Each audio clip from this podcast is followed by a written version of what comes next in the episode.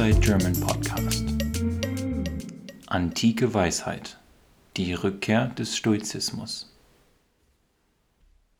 Hallo, hallo und willkommen zurück zum Inside German Podcast.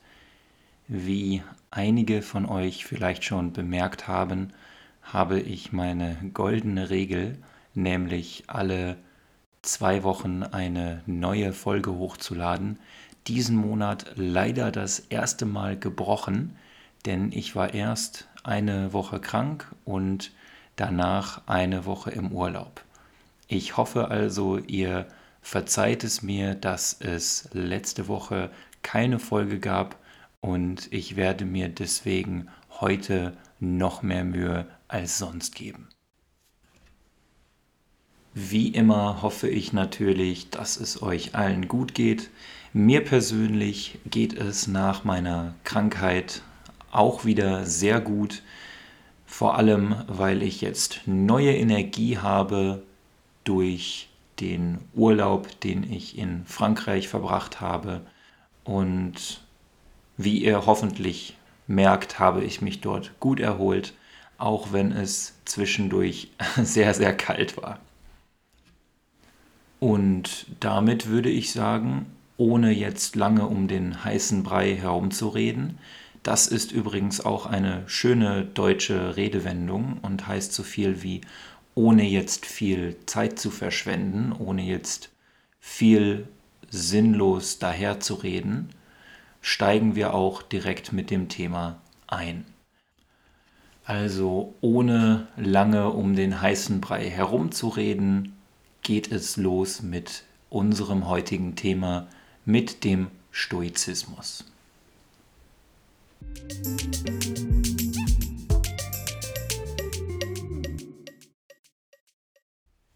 Der Stoizismus bzw. Stoizismus. Wie bin ich überhaupt auf dieses Thema gekommen? Wie auch sonst habe ich mir mal wieder ein Thema ausgesucht, das auch ich interessant finde. Denn wenn ich selber kein Interesse an dem Thema habe, dann habe ich auch wenig Lust, die entsprechenden Quellen zu finden und zu lesen, um für euch diesen Podcast aufzunehmen.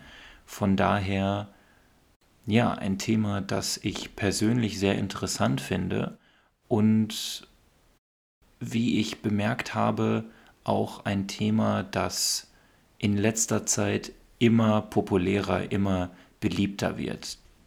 Ich höre von immer mehr Leuten, dass sie sich für die stoische Philosophie interessieren und ich kenne sogar eine Person, die sich ein stoisches Motiv hat äh, tätowieren lassen, also als Tattoo stechen lassen.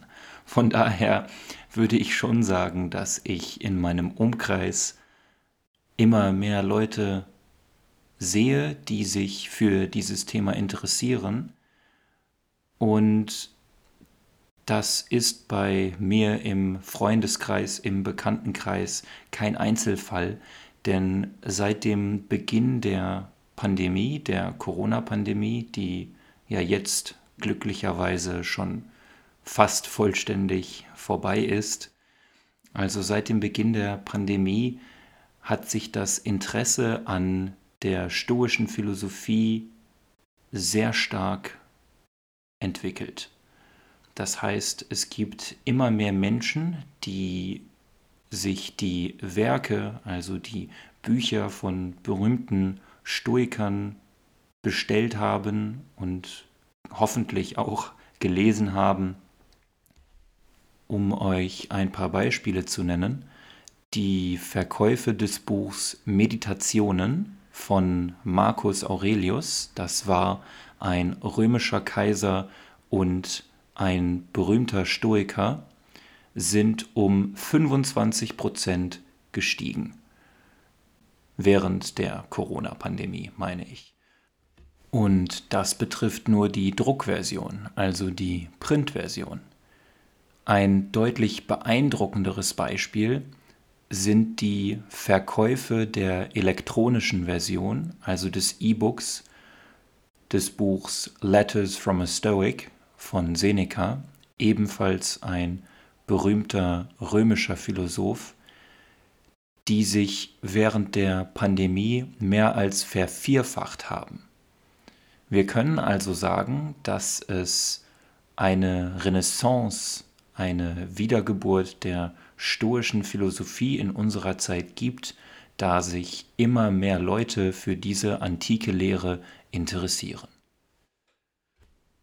Es ist wahrscheinlich kein Zufall, dass wir gerade während der Pandemie so ein erhöhtes Interesse an philosophischen Werken sehen, denn natürlich ist es eine Zeit gewesen, in der viele Menschen sich schlecht gefühlt haben, viele Menschen verzweifelt waren, also nicht wussten, was sie tun sollten.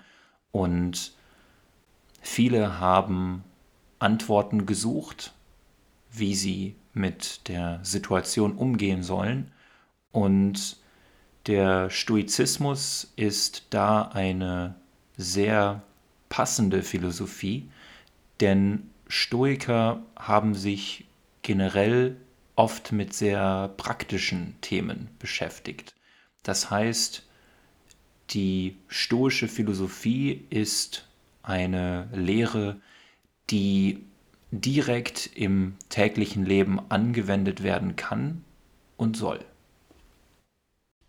Jetzt fragt ihr euch vielleicht, wenn ihr von der Stoa bzw. vom Stoizismus noch nie etwas gehört habt, worum es in dieser Philosophie denn genau geht, wo sie herkommt und was für Ratschläge sie für unser Leben gibt, also wie sie uns in unserem täglichen Leben helfen kann.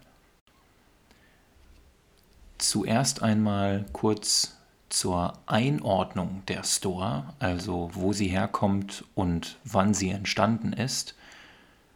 Man kann sagen, dass sie ihre Ursprünge, also ihre Anfänge in Griechenland ungefähr um das Jahr 300 vor Christus hat.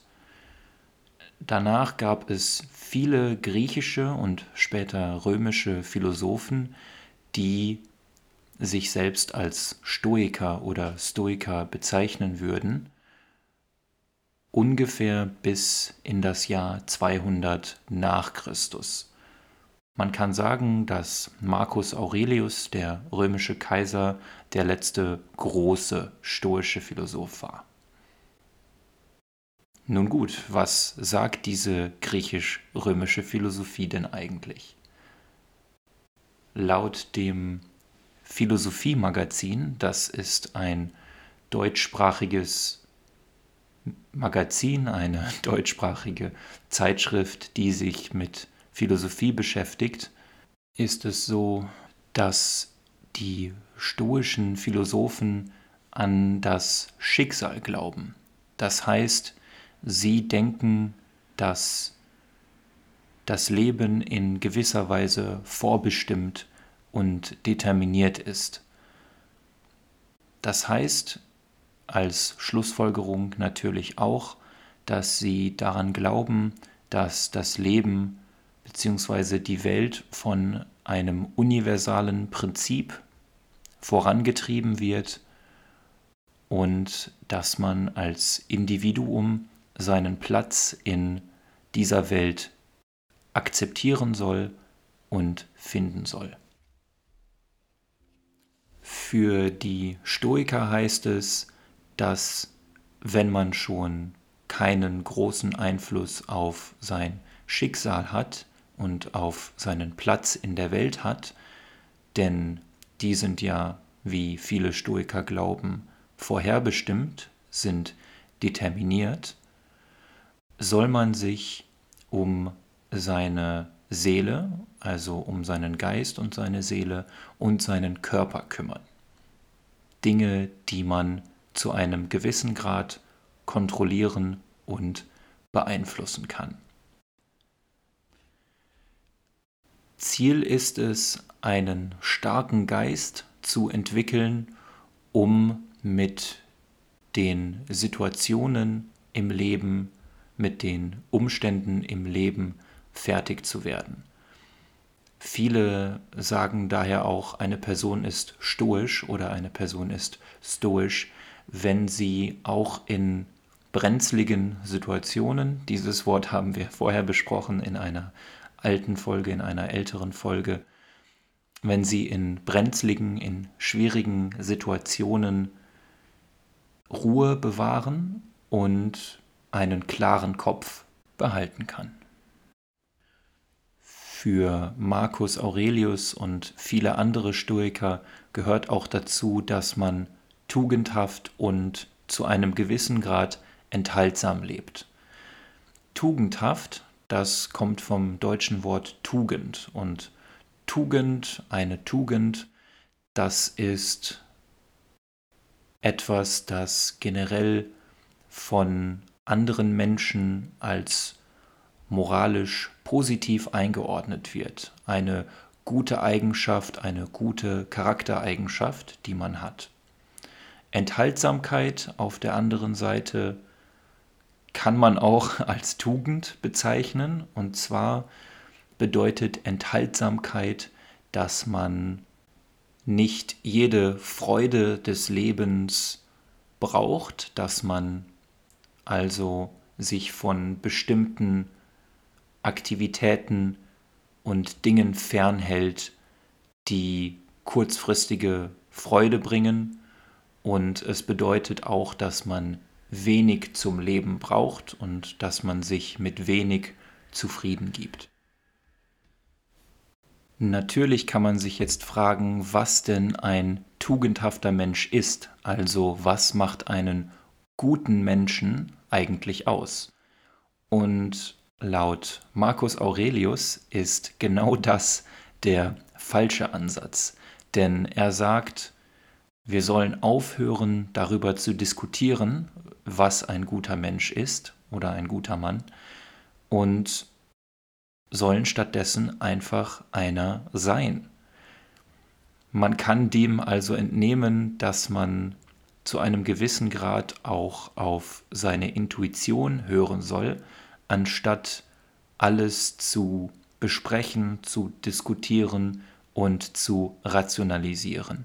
Wir sehen hier auch wieder, dass die stoische Philosophie sehr praktisch ausgerichtet ist. Es geht also nicht darum, große akademische Aufsätze, also Essays zu schreiben, sondern man soll diese Philosophie wirklich im täglichen Leben anwenden.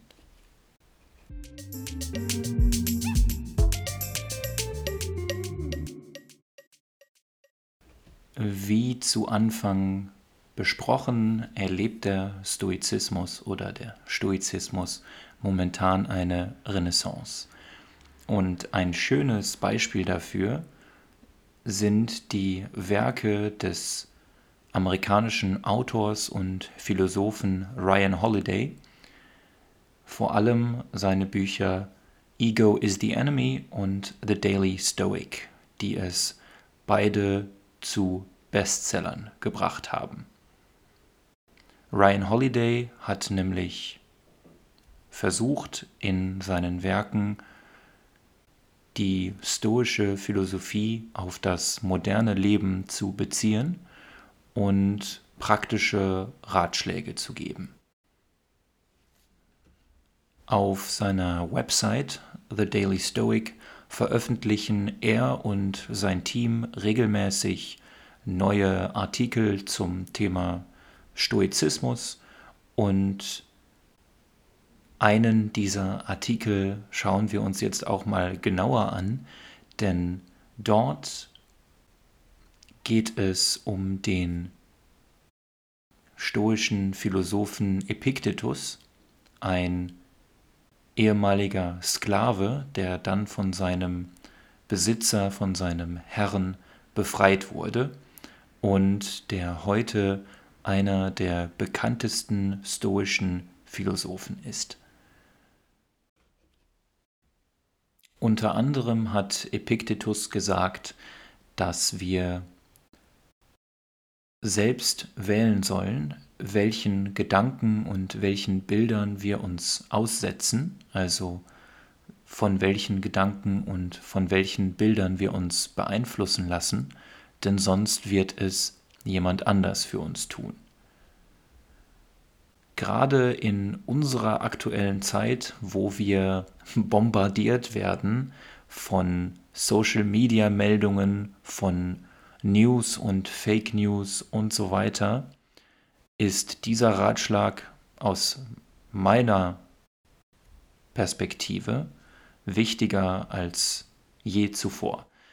Denn wenn wir nicht selbst kontrollieren, was wir lesen, was wir schauen, was wir konsumieren, dann werden die Dinge, die wir konsumieren, unser Denken und unsere Gefühle bestimmen. Also das zum Beispiel ist, wie ich finde, ein sehr praktischer Ratschlag. Ebenso sagt Epiktetus, dass wir den Mut haben sollen, etwas zu versuchen und eventuell dabei zu scheitern, also es schlecht zu tun. Denn nur so können wir lernen und uns verbessern. Auch diesen Ratschlag finde ich interessant, denn er sagt im Kern aus, dass wir unser Ego manchmal zurückstellen sollen und keine Angst davor haben sollen, uns auch mal zum Idioten zu machen. Denn so lernen wir und so verbessern wir uns selbst und unser Leben. Ein weiterer sehr schöner Ratschlag, den ich selbst wahrscheinlich häufiger mal befolgen sollte, ist, dass man alle Herausforderungen, die das Leben an einen stellt, alle Probleme, die man im Alltag erlebt, für sich nutzen soll. Also nutzen soll, um seinen Charakter zu entwickeln, um seinen Geist zu entwickeln. Als Beispiel nennt Epiktetus hier einen Sportler, also einen olympischen Sportler, der sich freut, wenn er einen neuen Trainingspartner bekommt. Denn natürlich ist es so, dass dieser neue Trainingspartner vielleicht besser und schwieriger zu besiegen ist als der vorherige Partner, aber als, als Sportler, der sich verbessern will, sehe ich das trotzdem als positiven Einfluss, als positive Herausforderung in meinem Leben, denn ich weiß, dass ich an dieser Herausforderung wachsen kann. Diese Einstellung, Probleme als Möglichkeiten zum Wachstum und zur Selbstentwicklung zu sehen, bedeutet natürlich auch, dass man seine Einstellung gegenüber Problemen und seine Bewertung von Problemen vollständig ändert. Denn wenn man wirklich fest davon überzeugt ist, dass Probleme eine Möglichkeit für persönliches Wachstum sind, dann sind es vielleicht sogar positive Ereignisse im eigenen Leben. Wenn man diese Einstellung wirklich verinnerlicht hat, also wenn man stark daran glaubt, dann wird man selbst bei den größten Problemen und in den schwierigsten Situationen im Leben ruhig bleiben und einen klaren Kopf bewahren. Wie vorher schon angesprochen, ist das auch einer der Gründe, warum man Menschen, die sehr ruhig unter Druck und in schwierigen Situationen bleiben, auch als stoisch bezeichnet.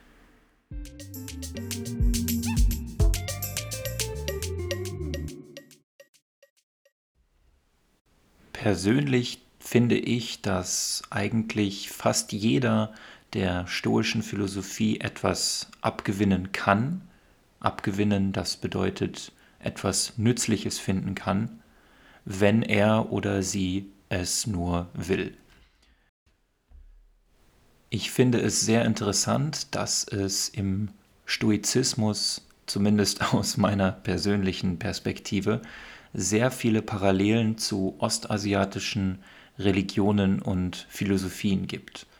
Wenn wir uns zum Beispiel die Praxis der Meditation ansehen, wie wir es auch in einer vorherigen Folge gemacht haben, dann können wir feststellen, dass es sowohl dort, also in der Meditation, als auch in der Stoa darum geht, sich mit seinen eigenen Gedanken zu beschäftigen, seine eigenen Gedanken zu einem gewissen Grad zu analysieren und sich darauf zu konzentrieren, wie wir mit verschiedenen Situationen umgehen, also im Endeffekt heißt das, sich auf seine Gedanken und Gefühle konzentrieren, denn die können wir zu einem gewissen Grad beeinflussen, als auf die Situationen selbst und zu versuchen, die äußere Welt zu kontrollieren oder zu beeinflussen. Was man auch in beiden Lehren, also in vielen östlichen Philosophien, wie auch in der Stoa beobachten kann, ist die Vorstellung, dass das Individuum ein Teil des Ganzen ist, ein Teil dieser Welt und damit einen Platz hat, den es ausfüllen muss. Was auch in beiden philosophischen Strömungen, also in den fernöstlichen, wie zum Beispiel im Buddhismus und in der Stoa zu finden ist, ist die Enthaltsamkeit, das heißt das Zurückweisen von vielen weltlichen Verlangen. Dieses Zurückweisen, diese Ablehnung von weltlichen Verlangen, von weltlichen Wünschen, und weltlich bedeutet eigentlich nichts anderes als physisch, also von Dingen, die in dieser Welt sind, das bedeutet auch immer eine Zurückweisung, eine Ablehnung eines gewissen Teils unseres Egos. Denn unser Ego möchte natürlich, dass unsere Wünsche und unser Verlangen, unsere Verlangen erfüllt werden.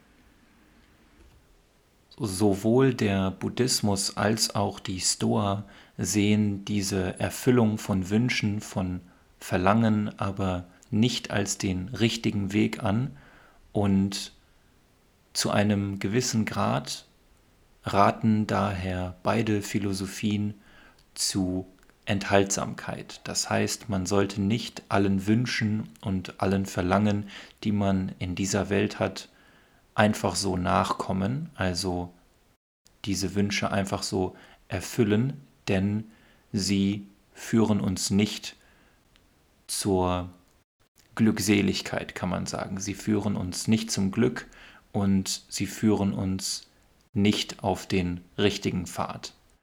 Natürlich habe ich jetzt auch hier, wie so oft, stark generalisiert und ihr dürft nicht vergessen, dass ich kein Philosoph bin, sondern lediglich ein Sprachlerner, der euch beim Lernen von Sprachen helfen möchte. Also Nehmt es alles nicht zu genau und wenn ihr noch genauere Informationen wollt, dann findet ihr natürlich die Quellen wieder wie immer auf der Website. Damit sind wir auch schon am Ende des heutigen Podcasts. Wie ich finde, war das ein sehr interessantes Thema, das auch praktisch im Alltag sehr gut umgesetzt werden kann. Und mit diesen Worten verabschiede ich mich und wir sehen uns dann hoffentlich in zwei Wochen. Also, bis dann.